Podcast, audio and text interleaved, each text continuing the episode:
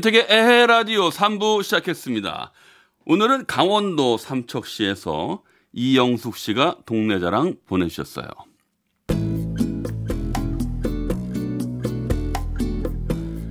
저는 강원도 삼척시 원더급이 골짜기인 동작골에 살고 있습니다. 동해 바다도 가깝고 태백산하고 가까운 저희 동네는요. 전형적인 강원도 산골 시골 마을이에요. 주변에 유명한 건축물이나 관광지는 없지만 송이버섯하고 능이버섯을 많이 채취하는 곳인데요. 니여 감자무 봤나? 저희 동네에서 난 옥수수와 감자 또한 정말 일품이랍니다. 공기가 너무 좋아서 천식 있는 울 동생은 여기만 오면 공기가 너무 맛있대요. 별건 없지만 있을 건 다 있는 동막골로 놀러 오시더래요. Welcome to 동막골.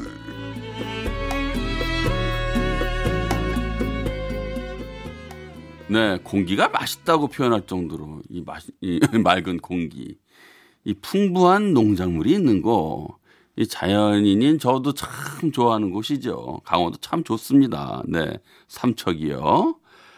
아, 우리나라는 정말 그 가까운 거리에 가볼 곳도 참 많고요. 이 좋은 곳도 참 많다는 생각이 들어요. 네. 자, 오늘 동네 소개 보내주신 이영숙님께는 에헤라디오에서만 받아볼 수 있는 행운의 선물 보내드릴게요. 청취자 여러분도 살고 있는 동네 소식 또한 고향 자랑 많이 보내주세요. 전국 방방곡곡 제가 열심히 소개해드리겠습니다. 신곡이 들어왔네요. 그때가 좋아서 K씨. 네.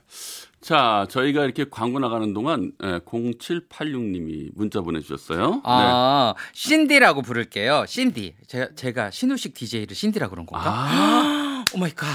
씨. Oh my God씨. 제 꿈이 이루어졌네요. DJ 신우식입니다. 네, 그레이색 옷에 무슨 색을 걸치면 좋을까요? 블랙은 빼고라고 하셨는데, 그렇죠. 같은 모노톤으로 매치를 하게 되면 더 칙칙해지고 몸이 작아 보이거든요. 이럴 때수록 버건디나, 어, 요즘에 유행하는 이제 브라운 계통의 톤을 좀 올려주시는 거 좋고요. 음. 의외의 컬러가 또 잘 맞는 게 있어요. 어떤 컬러냐면, 핑크. 핑크. 가 오히려 또 그레이랑 붙였을 때 훨씬 더 어, 색감을 따뜻하게 만들어주는 힘이 있거든요. 오. 그러니까 좀 파스텔 계열을 그레이랑 매칭을 하셔도 좋고요. 버건디 컬러나 뭐 브라운 컬러처럼 이 가을색하고 그레이를 연출해주면 훨씬 더 고급적으로 어, 옷을 연출하실 수가 있죠. 아, 나 이런 말 하니까 내가 되게 전문가 같다. 전문가잖아요. 전문가면서 왜 그래요? 맞아요. 네. 행복하네요. 거기다가 조금 뭐 이렇게 좀 포인트를 준다면 뭐가 있을까요? 음, 스카프 같은 거나, 스카프. 음, 가방 같은 거를 조금 작은 사이즈보다 조금 큰 사이즈를 들어서 그래요? 내 몸을 조금 더 작게 보이게 아! 해주는. 왜냐면 이제 겨울 되고 아우터들이 커지잖아요. 오. 그럼 더 부해 보인단 말이에요. 그럼 저는 가만히 같은 거 큰 거를 그냥 가만히 계세요. 네. 야, 신디? 네. 어. 택디. 어. 신디. 택디. 뭐 이런 어. 괜찮다. 아니 음. 그 신디 로퍼. 뭐, 신디 로퍼. 신드로퍼. 아. 아. 알죠? 저 또 저희 나름 뮤즈였죠. 그냥 야. 패션의 아이콘이었잖아요. 아주 어. 그 빨강 막 핑크 아주 원색을 좋아하고 머리도 막 빨간 머리하고 네. 되게 획기적이었던 그런 아티스트였기 아. 때문에 저한테는 상당한 영향을 미쳤던 분이기도 해요. 그러면 신우식 씨의 영향력을 음. 신디롬 신드롬. 오. 괜찮죠? 신드롬. 어 신드롬 말고 아. 신디롬 어때요? 뭐 어, 나쁘진 괜찮은데? 않아요. 근데 막 네네. 어거지가 좀 있어 보이긴 하고. 자, 네. 우리가 첫사랑 네. 얘기를 할 시간이 되는데요. 아, 네. 지난주에 제가 이 네. 첫사랑 사연을 읽고 네. 어, 사연 전문 거의 대종상가 아, 나 자, 본인 스스로 저런 얘기하는 거는 어떠한 자신감? 아 저는 사실 마지막에 울컥했거든요. 네. 아, 본인 제가 스스로가? 빠졌어요. 그래서 제가 진짜 그때 그 음. 역할에 여성분이 됐기 때문에 음. 어 정말 저는 잠깐이나마 돌아간 것 같은 느낌이었어요. 근데 사실이요. 네. 우리 저 바깥에 네. 예, 작가님들하고 PD님들 뭐 운명감 많잖아요. 네네네. 아 그분들이 우리 끝나고 저한테 그 얘기하더라고. 요 진짜 울컥했대요. 오늘도 제가 아주 어. 멋있는 첫사랑 사연을 네. 제 사연 전문이니까 그러면 어. 그 울컥했던 우리 신우식 씨의 첫사랑은 언제였어요? 제 첫사랑이 갑자기 뜬금없이 아니 첫사랑 얘기하니까요. 첫사랑 다 있죠. 근데 제가 이렇게 얘기하면 웃을 수도 있는데 저는 중학교 3학년 때였던 것 같아요. 상대는 어떤? 어, 저보다 한 살 많은 고1 누나?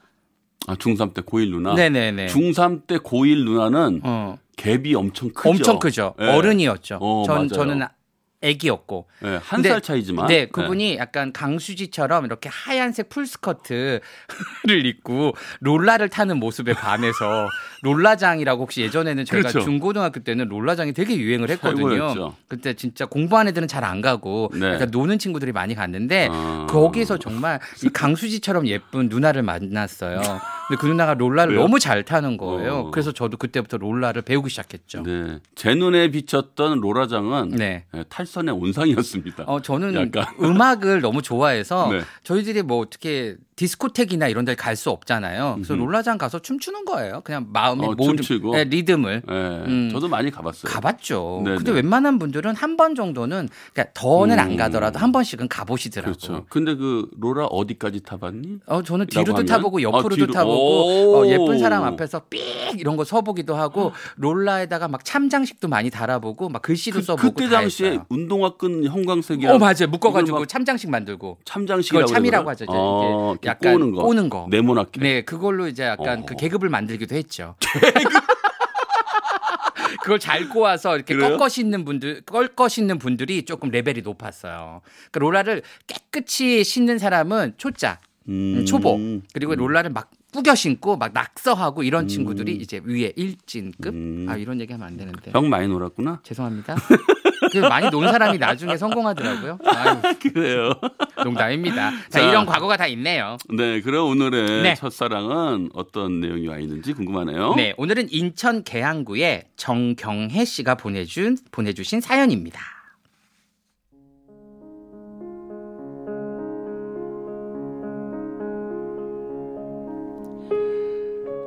스무 살 대학생이 됐을 때 저는 하고 싶었던 패밀리 레스토랑 아르바이트를 시작했습니다. 재밌고 신날 것만 같던 패밀리 레스토랑 아르바이트는 기대했던 만큼 재미있지만은 않았어요. 첫 아르바이트인데다가 서비스직이다 보니 실수가 많았습니다. 음료를 엎지르기도 하고 주문을 잘못 받기도 하고 계산 실수까지 정말 하루도 그냥 넘어가는 날이 없었죠. 아, 거참 그좀 잘할 수 없어요. 그거 왜 이래? 아니 아르바이트 원투데이도 아니고 왜 이래 진짜. 아 어떻게 날마다 실수를 해 이렇게? 어, 죄송합, 죄송합니다. 저 주의하겠습니다. 한두 번도 아니고 말이야. 내가 지켜볼 거예요. 에? 자존감이 바닥을 치며 아르바이트를 그만둬야 하나 고민하던 때 같이 일하던 오빠가 저에게 처음으로 말을 걸어왔습니다. 일 끝났는데 맥주 한 잔 할래? 맥주요? 내가 한 잔 사줄게. 따라와. 항상 묵묵하게 조용히 일하던 오빠여서 말도 별로 해본 적이 없는데 자꾸 실수하고 욕먹는 제가 안쓰러워 보였었나 봅니다. 많이 힘들지. 맥주 한 잔 마시고 다 잊어. 다 잊자 그냥. 응? 시간이 다 해결해 줄 거야. 처음부터 잘하는 사람이 어디 있냐고. 고마워요 오빠. 힘들면 언제든지 얘기해. 오빠가 도와줄게. 나도 처음엔 실수 많이 했다. 정말요? 오빠는 실수 안 하셨을 것 같은데. 오빠는 군대를 다녀와서 휴학 중에 아르바이트를 하는 거라고 하더군요. 그러면서 자기 실수담을 얘기하며 저를 위로해 줬어요. 그 다음부터였어요. 제가 실수를 하면 오빠가 어디선가 슈퍼맨처럼 나타나서 도와줬죠. 어, 저 냅킨이요? 어, 제가 안 드렸나요? 어, 저 죄송합니다. 어, 손님. 냅킨 여기 있습니다. 어, 어, 어, 바닥에 물을 엎질렀네. 어, 손이 정말 죄송합니다. 어, 제가 금방 닦아드릴게요. 자, 자, 여기 걸레가 왔지요. 이렇게 오빠는 늘 제 곁에서 제가 아르바이트 생활을 잘할 수 있도록 지켜줬죠. 그리고 오빠와 대화를 하면 할수록 어른스럽고 멋진 그 모습에 반하게 됐습니다. 아니, 무슨 할 얘기가 있다는 거야? 응? 아니, 뭔 할 얘기야? 아니, 오늘 일도 많았는데 안 힘들었어? 난 오빠가 있어서 하나도 안 힘든데요? 뭐 그럼 뭐 더 일하고 올래요? 어? 저 오빠한테 할 말이 있어서 보자고 했어요. 무슨 할 말? 음, 오빠, 저, 저 오빠 너무 좋아해요. 저랑 사귀면 안 돼요? 어, 야, 어 사귀자고? 야, 난 너보다 나이도 많고 이제 복학하면 이 취업 준비도 해야 하는데 대학교 1학년 20살 꼬맹이랑 어떻게 사귀니? 오빠 나이가 무슨 상관이에요? 음, 그러지 말고 그냥 지금처럼 좋은 오빠 동생으로 지내자. 알았지? 오빠는 어린 제 나이에 망설이는 것 같았지만 저는 꾸준히 오빠에게 제 마음을 알렸고 결국 저희는 사귀게 되었습니다. 말이 없지만 언제나 내 곁에 있어준 듬직한 오빠. 전 오빠가 참 좋았습니다. 시간이 흘러 학교 오빠는 학교로 복학을 하게 되었고 저도 학업에 집중하느라 아르바이트를 그만두게 되었습니다. 서로 바빠지다 보니 매일 보지도 못했고 불만이 쌓인 저는 자꾸만 오빠에게 투정을 부리게 되더라고요. 오빠, 오늘도 못 만나? 주말인데? 아, 야, 야, 오빠 지금 도, 서관에서 전화 받는 거 알잖아. 복학했더니 공부할 게 너무 많아. 아, 아, 그럼 나는 나는 어쩌라고? 아, 야, 너도 공부해야지. 쉬, 조용히 해. 가끔 시간 될 때 보자. 아, 연락할게. 오, 오빠 마음 번, 변한 거 아니야? 아니 사랑하는 사이면 매일 보고 싶고 만나고 싶고 그런 거지. 어, 오빠처럼 이러는 사람이 어딨어? 아이, 그러니까 내가 너 보고 어리다고 한 거야. 너는 아직 모르는 게 많아. 응? 사랑이 꼭 그런 것만은 아니다. 내가 하고 싶은 사랑은 오빠랑 달라.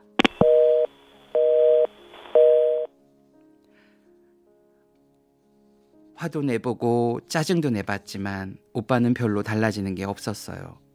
항상 늘 그 자리에 서 있는 나무처럼 변하는 게 없었죠. 차라리 화를 내고 차라리 내기라도 했으면 제 마음이 조금은 괜찮았었을까요? 하루는 오빠에게 보란 듯이 친구들과 함께 미팅을 하고 다른 남자를 만났고 그리고 오빠를 오빠가 공부하는 학교로 찾아갔죠. 아니 늦은 시간에 학교까지 웬일이야? 나 나 오늘 친구들이랑 미팅했어. 음 미팅? 어? 재밌었어? 어, 멋진 남자들 엄청 많이 나왔어. 얼마나 재밌었는데. 근데 오빠는 질투 안 나나 봐? 질투가 나지롱. 어, 그런데 표정은 아무렇지도 않은 것 같은데? 아유, 아 내가 어떻게 해주면 좋겠어? 난 오빠의 관심, 사랑이 필요하다고. 내 말 무슨 말인지 알아? 나 자꾸 이렇게 외롭게 두지 말란 말이야. 전 너무 서운해 울음을 터뜨리고 말았습니다. 오빠는 아무 말도 하지 않고 저를 안아주었어요. 하지만 다음 날도 그 다음 날도 오빠에게 연락이 오지 않았어요. 저도 물론 연락하지 않았습니다. 그렇게 우린 점점 멀어져 갔고 결국은 아무런 얘기도 없이 이별을 하게 됐어요. 그 이후로 전 한 번도 오빠의 모습을 본 적이 없습니다. 오빠는 그렇게 제 마음에서 서서히 사라져 버렸죠.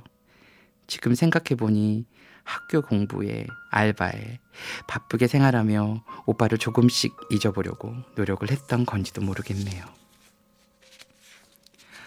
얼마 전 남편과 아이를 데리고 제가 일을 했던 패밀리 레스토랑에 갔다가 스무 살의 제 모습과 비슷해 보이는 아르바이트생을 봤어요. 그 모습을 보니 15년 전 옆에서 저를 묵묵히 도와주던 첫사랑 오빠 생각이 났습니다.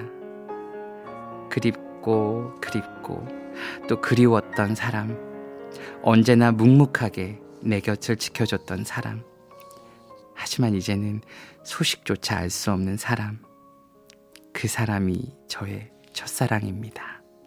네, 283 2386님 사연을 들으니 저도 남편을 오빠라고 부르며 따라다녔던 기억이 나네요. 옆에 항상 있어주는 남편이 참 고맙고 좋네요. 아 훈훈하네요.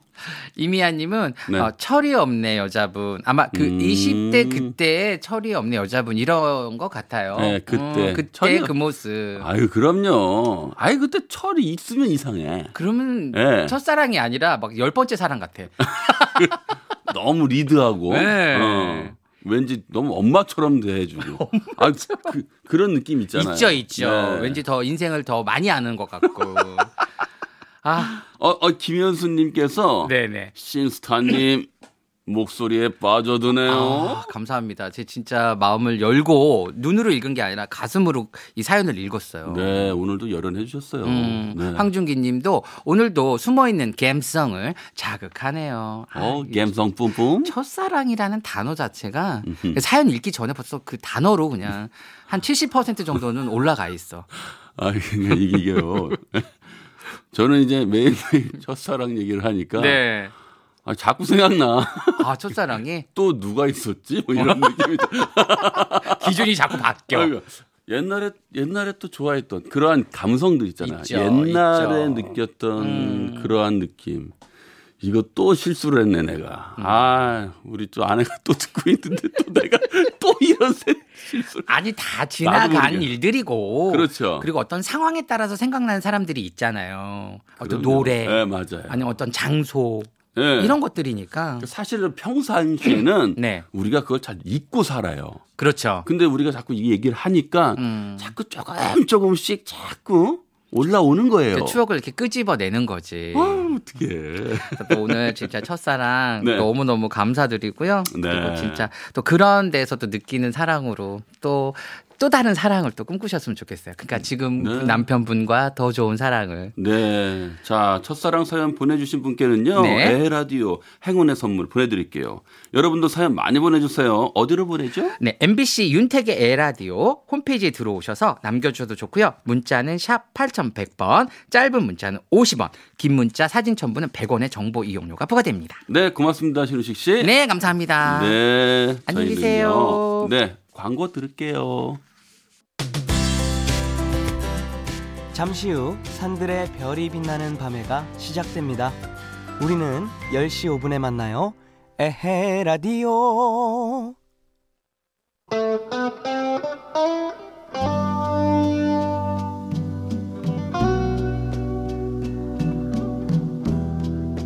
하루를 마무리하는 이 시간. 여러분의 지친 몸과 마음 음악으로 달래드릴게요. 택디의 별이 빛나기 전에.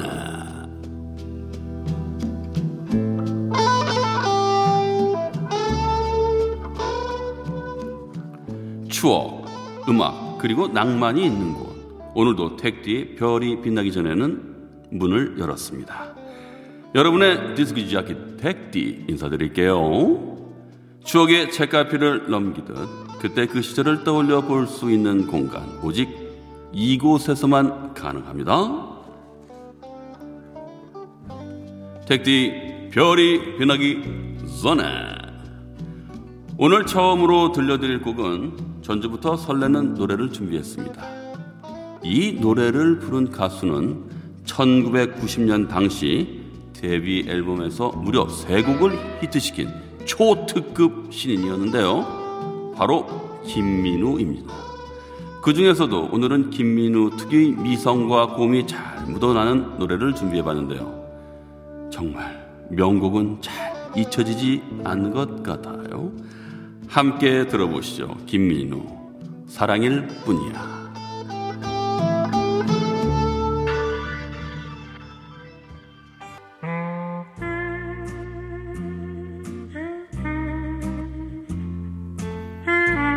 네, 택디의 별이 빛나기 전에 1532님 문자 잘못 설명하셨어요. 택디님 8100번으로 하셨네요.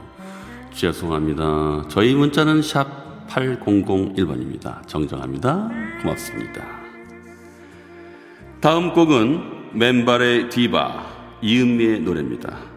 이 곡은 이은미가 우울증을 겪던 시기에 만난 노래라고 해요. 그래서 더욱 애절하게 느껴지는 걸까요? 아픈 추억이 있는 곡은 듣는 사람마저 성숙하게 만드는 것 같습니다. 여러분의 감성 지수를 한 뼘 더 높여줄 노래 이은미가 부릅니다. 애인 있어요.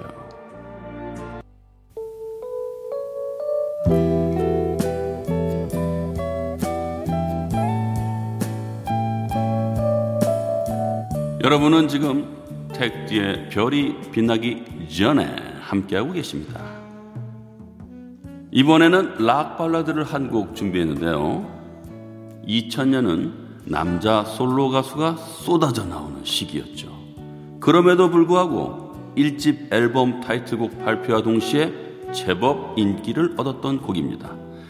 너무나도 애절하게 사랑한다 외치는 한 남자의 고백. 윤석현입니다. Love.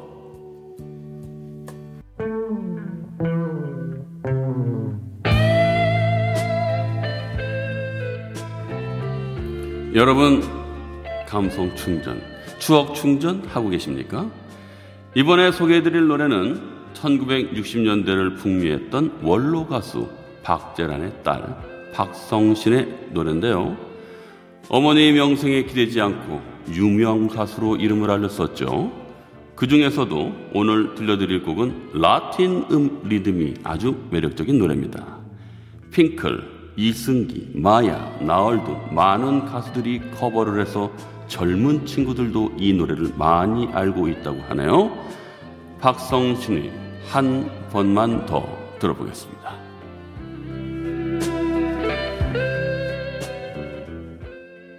택디의 별이 빛나기 전에는 여기까지고요. 벌써 윤택의 에라디오 마칠 시간이네요. 어, 강민혜 님이 문자 주셨는데, 목소리 너무 느끼해요. 카카카. 네. 저도 알아요. 택디의 별이 빛나기 전에는 느끼함으로 가득 차 있는 거 저도 알아요. 어, 느끼해라.